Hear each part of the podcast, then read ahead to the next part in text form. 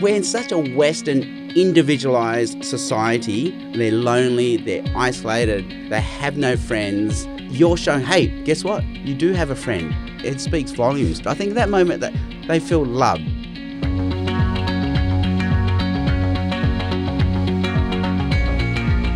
Hello, I'm Mark Hadley, and welcome to the Eternity Podcast Network super series, Evangelism in a Skeptical World, with Sam Chan. G'day, Hey, I'm Sam Chan. It's just like launching into 110% on this microphone, Yeah. and it's great to have you here, buddy. awesome to be here. This is a six part super podcast aimed at equipping you with a collection of 15 minute evangelism life hacks that'll help you give your 21st century friends the gospel in a way they're prepared to receive it. So today's life hack go to their things. Now, right now, you and most of the people listening don't hang out with non Christians. Let's be honest, okay? When you find people who you love and they love what you love, well, you love hanging out with them, and that's what you do, and that happens a lot with the gospel. So, how do we rework our hangouts for the sake of the gospel? Well, this is where Sam Chan enters in and sorts everything. Sam, last episode we talked about merging your Christian and non Christian universes and how important that was for belief alone, for people to believe, and making evangelism a lifestyle change rather than just something you did when it was time to evangelize. Did I, did I summarize that well? oh, totally. That's right. Merging your universes. So, not having separate universes of friends, a non Christian and a Christian universe of friends, but get your Christian friends to become friends with your non Christian friends. Awesome. Okay, so I'll be honest, this does not sound much like what I have heard at church mm-hmm. over the last let's not go into how long Sure. I've been going to church, but the it just doesn't sound like what I hear. I, I go into the church, I sit down, and somewhere along the notices point, you know, when Yep. they have that in a in a service, um, someone on the, on the ministry team gets up and they say, "Hey, we're having a mission event, Yep. and you should invite your friends," and that's what evangelism sounds like to me. That's right. So I think we focused on the event, and maybe rightly so. But now we're seeing in a post church world, a post Christian world, evangelism has to be more than just the event. Uh, it has to be a lifestyle change. Our lifestyle has to become evangelistic. And see, I used to be that guy that got. Well, I still am that guy. I go to churches and I speak at evangelistic events, and 99% of the time I look around and realize, you know, not that it matters because Christians need to hear the gospel, but I'm only seeing the church Christians in front of me. None of them was able to bring a non Christian friend. And I'm sure they try, but it just shows how hard it is to bring a non Christian to a church evangelistic event. Yeah, there's two things going on there because it's not just hard to to talk to people and say, "Hey, come along," Yeah. but there's also getting over this internal feeling yourself. Like, you know, can I do this? It seems somewhat false, and the truth, it is a bit false because I haven't really invited them. That's right. else. We've never hung out together, but now I want you to come to a church event. Oh, and it's going to be an evangelistic church event. Okay. yeah, yeah, no pressure. How is this going to work? Oh gosh. Okay, so why is it that we find it so hard to invite people, and why do they look so uncomfortable when we do? It's because we're not hanging around together anyway, normally. So why would they now want to hang out with us for a church evangelistic event? So the revelation came to me because I get invited to speak a lot of these events. And I have a friend called Andrew who organizes these events. And every time I speak at an event run by Andrew, he's got five non Christian friends with him. And every time I go, it's five different non Christian friends. And every time I go, they're five different non Christian friends who are happy to be there. I can see by the body language, they're loving it. They're listening to my talk. Afterwards, they thank me. And I thought, what's going on here? So I went to Yeah. Andrew's wife, Jackie, say, hey, what's going on? Every time I speak here, Andrew's got non Christian friends and they're happy that they turned up and they listened to the talk. And Jackie says, oh, it's because we're hanging out all the time anyway. We're always going to their things, so they're happy to come to one of our things. And it's just one of many things we would have been doing together anyway. Okay, so let me see if I get that. That um, he's actually just got heaps of friends, um, you know, Christian and non-Christian. Yeah. and he, he goes to plenty of their things, and because of that, uh, there's some sort of pressure. Uh, I don't know how do you put that. Well, again, put ourselves back in the, our shoes of the average Christian who turns up to church. They say, hey, you've got to bring your friends to the evangelistic men's breakfast. and you're thinking, okay, I'll do it. I'll do it. You so bring up the courage. You approach your work friends. You think, oh, okay, how am I going to do this? And they see you coming as well. And they think, oh, here he comes. Here he comes. You know what he's going to do? He's going to invite us to one of those men's breakfast things. and it's so forced. Like, since when do men do breakfast together anyway? and now it's a church evangelistic men's breakfast. But again, if you hang out together all the time anyway, it will be a very natural, organic thing that you're doing. And I think that's a message. Like, we've got to have non Christian friends to start off with. So it's amazing when I say, to people, um, oh, you know, you're going to bring someone to this evangelistic church event. Most friends now say, I actually don't have any non Christian friends I could bring. And also, if they did, we're not hanging out together anyway. So Mm. why would they want to come to a church event? So maybe the life hack, the message of this episode is we've got to start going to their things before they start coming to our things. And that's basically, yeah, that you, you've hit the title of the show on the head. And thanks Yeah. very much because it was your title. So, okay. But um, so you say that the beginning of me connecting my Christian world with their non Christian world is me actually going to their things, Yeah. not them coming to my things. Yeah, so I'll give you an example. Like, I've entered the world of Saturday sports because I have three children. So, when I first enrolled them, I thought, you beauty, this will be child minding in disguise. I just drop them off and I can go away, have a coffee, read the paper. But I've since found out no, Saturday sports is an all consuming universe. It sucks you into this vortex where they want someone on the barbecue roster, on the water roster. They want you to help out with the coaching. You've got to put the coloured vest on sometimes and just wave the Yeah, flag. You got to be the team manager. And I said this to a work colleague called Russell Matthews at City Bible Forum, and he said, "No, it's it, it's um it's a rip. Don't fight it, embrace it, go with it.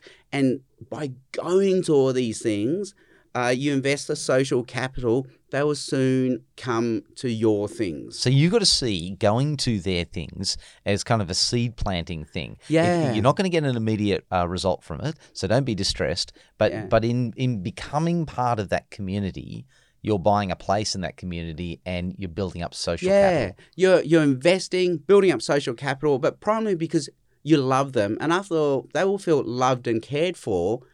So we have a neighbor. He plays in a band, and so when he had a gig on, we said, "Well, where's the gig? You know, we'll come along." And, he- and when we turned up, when my wife and I turned up to his gig, his eyes lit up, and he said, "You came." Like I guess up until now, everyone says they will come to the gig, but they actually don't come. Oh gosh, gosh! I think I actually know what you mean because Yeah. there is that amazing thing when actually people do say a lot about Yeah. community, but don't actually put community much into action. So you can even start beginning the gospel by simply being a reliable community member. Yeah. So my wife and I, we've made it this absolute priority. If our non-Christian friends invite us to anything, we will go. Like Tupperware party, school trivia night, fundraiser, kids concert, whatever. We will go uh, and, and just invest in their events. Uh, show we love them, we care for them, and they're very important in our lives. And sooner or later, they will naturally, organically come to one of our events. Okay, now this is not, you're using real life examples here. So I feel it's fair to say this is not just a theory that you, as a theologian or an author, Mm. have sat down and worked out on paper. Are they coming to your events? Yeah, so we had this church family service, you know, with puppets, and we invited all these people say, hey, bring your kids to our church family service. So we invited people from our local AFL club, uh, from a play group, from the kids' school. We invited like 10 families, and at first, I thought, okay, who am I kidding? It's a 9 a.m. service at Okay. a Chinese church. If, if, if Who, I, who goes to anything at 9 a.m. on a Sunday? if I can get one. And if you're not Chinese, why would you come to a Chinese church? And bit by bit, all our non Christian friends came. And I thought, oh, you know, oh, me of little faith. But it's because we'd already invested in their communities by going to their things. They naturally came to one of our things. And soon you're stuck with the problem of who you're actually going to sit next to. That's right. I've invited too many people now. It really was like, who, who do I talk to at morning tea without ignoring the other nine families? I'll give another example. There was one Christmas Eve. Everyone on our street was off to the local Catholic Mass for Christmas Eve the midnight mass. Yeah, some people still do it. It's got a, a, sense of tradition and even a bit of specialness about it. Big yeah. thing, yeah. Part of the and it brings the families together. And I actually said to them, "Can I come along?" Because there was a big carpool thing happening. And they all looked at me surprised and said, "Yeah, sure, come along." So I went with them to their service, and on the way back, they asked me, "Well, what do you do for Christmas?" And I said, hmm. "Funny you should ask. I'm the guy that gives the Christmas talk at my local Chinese church. Would you like to come?" And they all said, yes. And they came, even though they weren't Chinese, and even though it was 9 a.m., you know, on Christmas Day, they came. Now, I'm going to just raise a slightly uncomfortable, Yeah. but I think accurate thing to Sure. talk about. It's pretty easy to live in this world now and to be pretty self centered. Yeah. Like, you know, most people are told day in, day out that they're the most important Yeah. person. Do, do you ever find that you have to break through that shell? We're in such a Western, individualized society. More and more, they're showing that 60 to 80% of Australians say they're lonely, they're isolated, they have no friends. You're showing, hey, guess what? You do have a friend. And, and just they're surprised that someone actually came to a gig. Like you got to think it. Uh, if you're a musician, you're doing a gig once a week, and no one's coming to your gigs, and suddenly a friend, a neighbor turns up to one of your gigs. You know, it speaks volumes. Oh, they wow. feel loved. I think that moment that they feel loved. Actually, I, see- I see what you're saying now because I, I Yeah. think weirdly, I had a little bit of an experience of this, not with the event thing, but also even just showing interest in Yeah. somebody else's life. I, I was talking to uh, my barber, and when I sat down to chat to him, it'd been four weeks, Hmm. and I reminded myself of all the stuff we'd talked about previously, asked him about that stuff, and he was stunned I even cared to remember. Yeah. Yeah. So they feel loved, cared for, special at that moment. Okay, so this actually does sound like a much bigger picture than just evangelizing someone, like hitting them with something. That's right. Um, you actually have to love them, as you say, to actually want them to be part of your life. So again, your lifestyle becomes evangelistic. You're not shoehorning evangelism as an event into your already busy life. Your lifestyle changes to become evangelistic. And all these things, they're actually a natural byproduct of loving, caring, and praying for our friends. So, Sam, what's the take home hack for Christians getting non Christians to come to their events? Make it an absolute priority to go to their things, and then they will come to your things. Awesome. All about social capital. Awesome stuff to, to think through. Now, if you're actually interested in awesomeness and all sorts of wonderful stories and things that you can learn from, I just want to take a moment to point you towards another podcast on the Eternity Podcast Network, and that's Salt Conversations with Jenny Salt. Now, Jenny Salt is basically uh, an incredibly well thought out academic, a person who's associated with Sydney Missionary Bible College, and she's also a sweetheart with a microphone. Honestly, I, I've just listened to people bare their souls to, to Jenny as she's just patiently worked through their story with them, and that's just been amazing. And if you'd like to actually hear some of those incredible stories, then you can hear them on Salt. Conversations with Jenny Salt, which is another podcast on this network. It's a chance to enter into the lives of people and discover heartwarming, sometimes challenging, and always extraordinary gospel stories. If you're interested in Salt, it's available on the Eternity Podcast Network, so just check it out eternitypodcasts.com.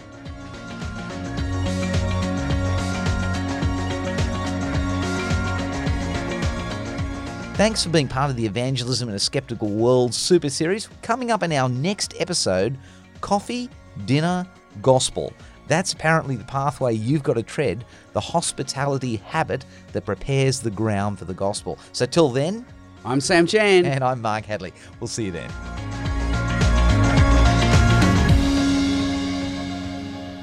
You've been listening to the Eternity Podcast Network, eternitypodcasts.com.au.